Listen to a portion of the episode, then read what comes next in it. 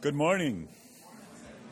Welcome to First Unitarian Universalist Church of Austin. We are a spiritual community dedicated to the free search for truth, meaning, and beauty, and we welcome each of you here this morning. We come from a long tradition of seeing a spark of the divine in every person, and it's in that tradition that I invite you to turn to those around you and greet the holy among us this morning. Please join me for lighting our chalice, which is a symbol of our faith. The words are in your order of service. Love is the spirit of this church, and service is its law. This is our great covenant to dwell together in peace, to seek the truth in love, and to help one another. Good morning. the call to worship is by Andrew C. Kennedy.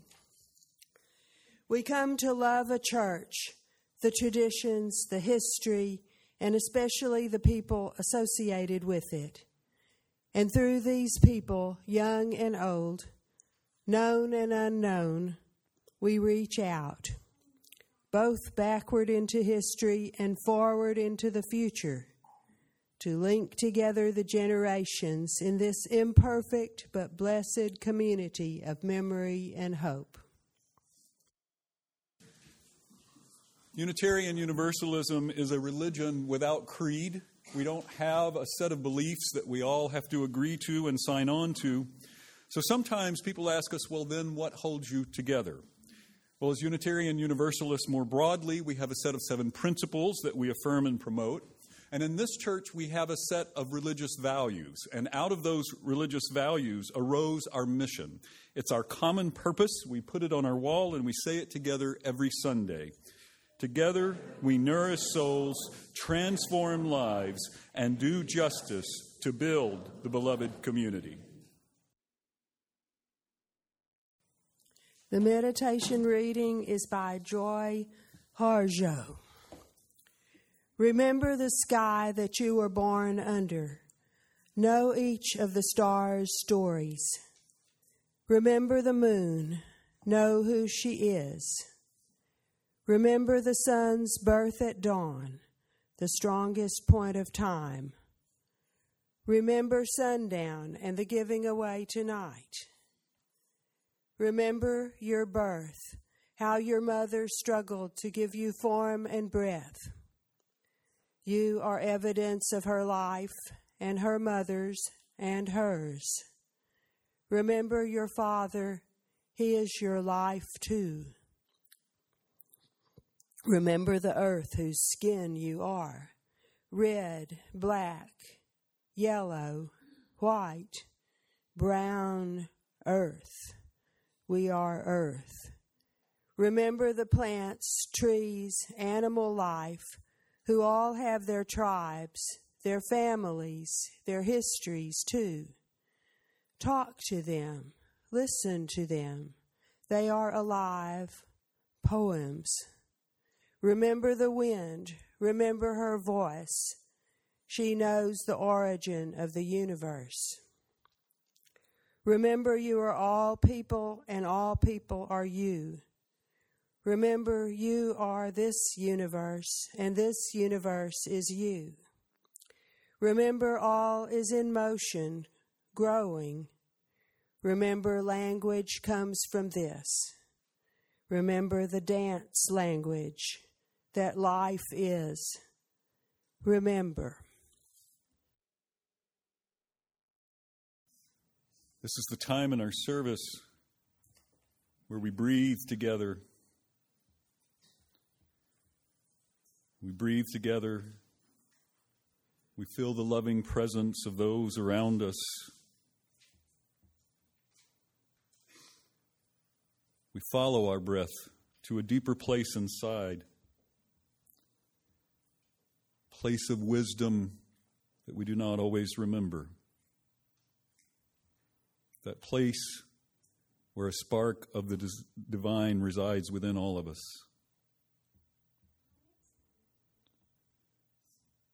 Breathing together, we enter into a time of meditative silence together remembering that human sounds and the sounds of small children are a part of that silence in this congregation. Breathing in, breathing out,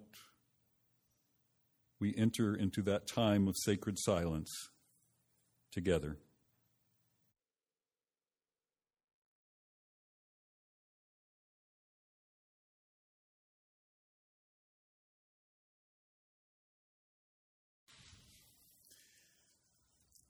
Why is it that I can remember every word of the Robert Frost poem Stopping by Woods on a Snowy Evening, even though I memorized it for a school assignment way back when I was in the second grade, and yet, in the time it takes to walk from the living room to the kitchen in my house, I often forget why it was I went to the kitchen in the first place?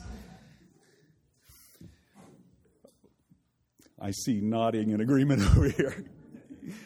Well, the answer to that is actually more complicated than it might seem, but to oversimplify, the reason has to do in differences in how, where, how, and what types of information get laid out in the brain for short term versus long term memory.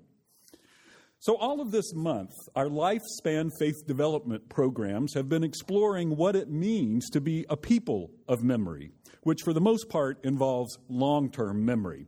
And this morning, I'd like to also explore this with you here in worship because I believe that memory, how we construct it and sometimes deconstruct and then reconstruct it, is deeply spiritual in nature. It's a huge topic, though. Whole sermons could and actually have been written just on dealing with traumatic or painful memories, for instance. This morning, though, we'll be focusing on three areas how we construct memory as individuals, socially, communally, culturally constructed memory, and finally, some research on the potential that a form of memory may actually be transmitted genetically and or epigenetically across generations. So, at the individual level, what science has discovered is that we don't lay down memories like a computer records factual pieces of data onto a disk. Rather, especially with long term memory, our brains weave our memories into a narrative, a story that we are constantly creating to make sense of our world, to create meaning in life, and to maintain a sense of an individual identity or self. And in reality, we also don't lay down our long term memories entirely as individuals, but often in relationship with others and our environment as we move through life experiences moment by moment. This is the first of the reasons that I believe memory is an essential and profound aspect of our spirituality. It is relational, and it helps us find meaning and create an ongoing story about who we are and how we fit into our world. That we construct our memories in this way explains why the loss of memory associated with conditions like Alzheimer's, for instance, can be so devastating and so heartbreaking. It takes away folks' ability to make sense of their world, isolates them, and disintegrates their sense of self and meaning in life. However, several studies have found that being touched by loved ones, listening to familiar music, and being offered ritual like communal activities can sometimes help such folks at least partially reconstruct their personal narratives and make greater sense of their world. That we construct memory in this way also helps explain why our memories can be factually incorrect sometimes how we can, in fact, have memories that seem real, but that in reality never actually happened to us, and how different people experiencing the same event can come away with very different memories of that same event. Now, let's go through a few examples. How many of you have ever discussed a childhood memory with siblings, family members, or childhood friends only to find yourself arguing over very different memories of that same event? This happens to me all the time with my sister, and she is constantly getting it wrong. so, what's actually going on there joking aside, is that this is likely because neither of us laid down purely factual data. We were each creating our own narrative, and so we each laid down a memory that made sense within our own narratives. In his book, Uncle Tungsten, Oliver Sacks, the neurologist and best selling author, wrote the following about memories from his childhood living through the bombings of London by Germany in the winter of 1940 and 41. One night, a thousand pound bomb fell into the garden next to ours, but fortunately, it failed to explode all of us, the entire street, it seemed, crept away that night, my family to a cousin's flat, many of us in our pajamas, walking as softly as we could. Might vibration set the thing off?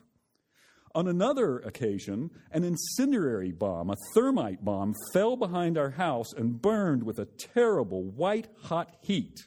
My father had a stirrup pump, and my brothers carried pails of water to him but the water seemed useless against this infernal fire. Indeed, made it burn even more furiously. There was a vicious hissing and sputtering when the water hit the white hot metal, and meanwhile, the bomb was melting its own casing and throwing blobs and jets of molten metal in all directions. So, Sacks was shocked when later one of his brothers read what he had written and told him that his memory of the first bomb was, uh, was absolutely correct, but that in fact, when the second bomb had fallen, they had both been away at boarding school. How how could he have such a detailed memory of an event, complete with images in his mind's eye of his family members fighting the fire and burning molten metal, if he didn't actually experience it? Sacks asked himself.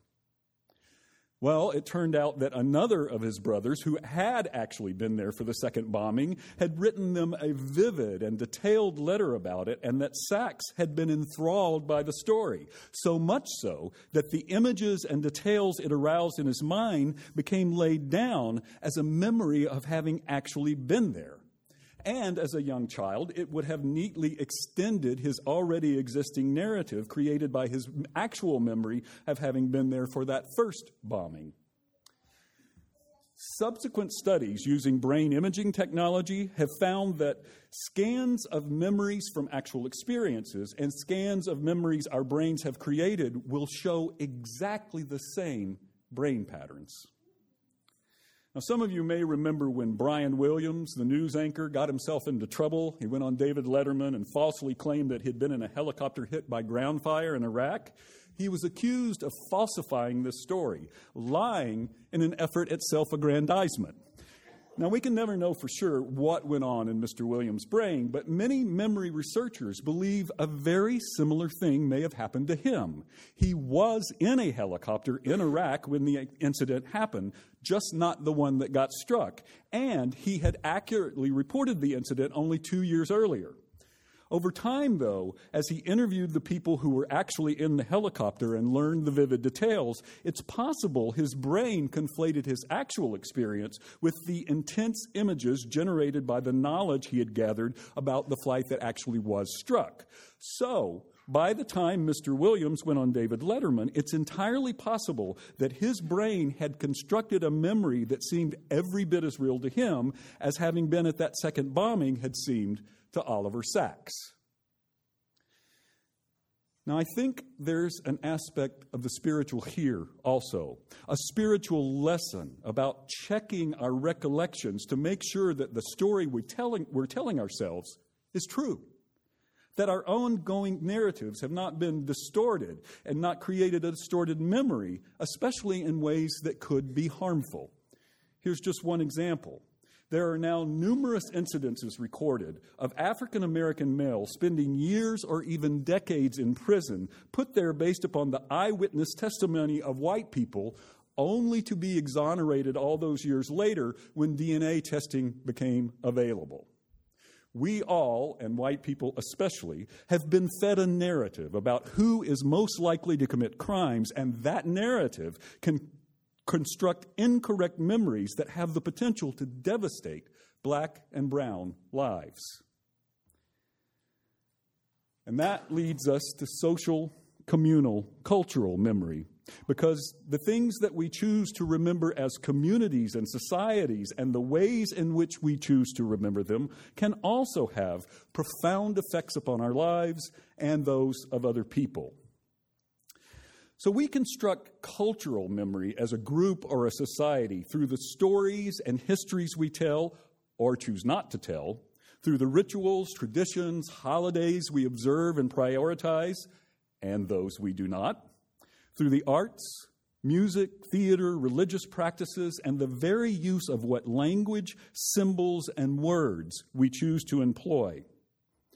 And like with the individual memory, it is important that we examine, question, and sometimes deconstruct and then reconstruct what narratives we're following and reinforcing as we pass on our cultural memories. For instance, the ways in which we have minimized the brutality and savageness of the genocide committed against Native Americans, our whitewashing of the cruelty and monstrousness of slavery and the subsequent treatment of African Americans in the U.S., our avoiding the images of the lynchings of black and brown Americans, and on and on and on, all of these create an incomplete and false narrative, an untrue story, a cultural memory that is steeped in denial and allows the continued supremacy of white culture and people over all others. We fail to teach how white elites encoded the concept of race into law to slightly privilege indentured white people over enslaved African Americans so the two groups wouldn't join together and rebel against such oppression. In our own state of Texas, it will only be in the next school year that our children will finally be taught that slavery was the primary cause of the Civil War and not states' rights. Within Unitarian Universalism, we fall prey to this also. For instance, we often tell a cultural memory about how our Unitarian transcendentalist forebearer Theodore Parker was such a leading and passionate abolitionist. That's true, he was. But we less often convey that he also believed whites to be the superior race, called African Americans docile and lacking in intelligence, and referred to the Mexican people as, quote, a wretched people, wretched in their origin, history, character, who must eventually give way as the Indians did. It's just one of many examples. And, folks, this is a spiritual issue.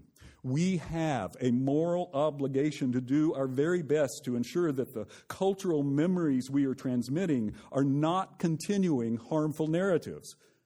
This is a real and daunting challenge as we are so often caught within these same false narratives ourselves. Okay, now I want to switch gears and touch briefly on some of the science that's being, being investigated regarding whether a transmission of another kind of memory may be possible epigenetically or even genetically. I'll talk about the difference between those two in just a bit. Some of the research is still pretty early on, and some of it is the subject of much scientific debate. Still, I think it also has potential spiritual implications involving ancestry and heritage. So, epigenetics is the study of changes in organisms caused by modification of gene expression rather than alterations of the genetic code itself. Some research has found that in animals, emotional memory, such as a propensity towards anxiety, or the opposite, a tendency toward calmness and resilience, can be passed down epigenetically through several generations. This happens through the transmission of chemicals, methyl groups that attach to the DNA and regulate gene expression. Some studies claim to have found that this happens in humans also. Now, some researchers are also exploring whether a kind of memory might also be encoded over much longer time period through alterations to the DNA itself. Because my life is ruled by three terribly spoiled Basenji dogs, I was fascinated by the study of how humans and dogs have co evolved over likely tens of thousands of years.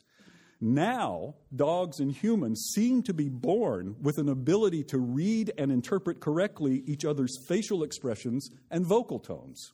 When humans and their dogs interact, both species release oxytocin, the same bonding hormone released when humans interact with their newborn children. I was also fascinated by research with savants, people seemingly born with musical genius, artistic brilliance, or even complicated mathematical skills who display these abilities without any training and, and at too early an age for their abilities to have been learned. Likewise, scientists are studying people who, after experiencing a head injury, also suddenly develop prodigious musical, artistic, or mathematical ability, and again, without ever having had formal training in these areas. Is this evidence of some kind of genetic memory? We'll have to stay tuned as the scientific exploration continues. I want to close by sharing with you an experience I had recently that I think illustrates a number of these concepts about memory and demonstrates just how powerful memory can be. Now, many of you have heard me talk before about how important my maternal grandparents were in my life and the love they gave me as they helped my mom raise me. Well, you're going to get to hear me talk about them again here in just a bit. My grandparents, Leo and Ann, often took us on camping trips with them, and I have wonderful memories of being with them in the piney woods of East Texas and elsewhere. They loved to travel and drove all across the U.S., stopping to spend time in forests, including many a pine forest. And like Oliver Sacks had from his brother's letter, I have these secondary memories from the images I created in my mind when they would return from one of their trips and share with us vivid descriptions of their adventures. Well, last month, I spent a week exploring the White Mountains of Arizona. One morning, I got up very early and drove up into the mountains to a nature park called Wood Canyon Lake. As I drove into the park, I found myself in the middle of a beautiful pine forest. It was rocky, and small patches of snow reflected the morning sunlight, which was streaming through the trees at a slightly sideways angle because it was still so early. And suddenly, I had this experience that was as if Leo and Anne were present there in my rental car with me. I could actually feel their presence. It was such a powerful experience that I had to pull the car over and stop, and I struggle even now to put it adequately into words. A couple of things I can tell you about it, though. My grandparents had built their clothing closet out of cedar, so they always carried a slight smell of cedar with them, and that faint aroma of cedar came back to me under the beautiful canopy of trees. And there had always been a way that I felt when I was with them that I never felt any other time. And that feeling swept over me again an unexpected blessing and a reminder of being worthy of such great love. This is the power of spiritual memory, my beloveds. I got to spend a few moments with my grandparents once more even if only through that great power of recollection. And perhaps even more importantly, the ethics and the values that they had instilled in me were renewed and reignited. This is one more aspect of the spiritual power of memory. Not only can we remember and when necessary, deconstruct and then reconstruct memory in ways that are more life giving, so too, like my grandparents, can we construct much of how we will be remembered.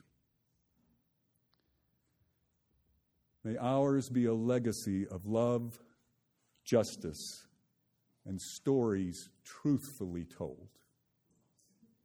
Amen.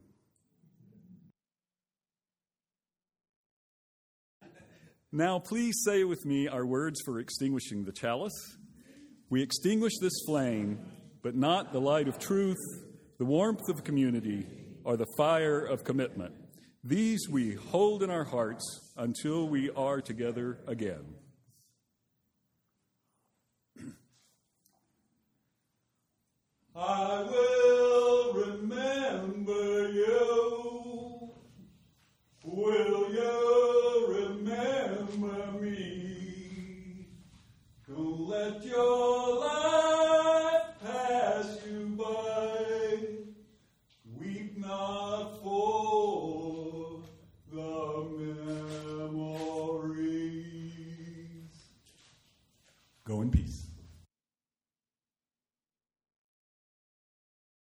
This is a production of the First Unitarian Universalist Church of Austin. For more information, go to our website at austinuu.org.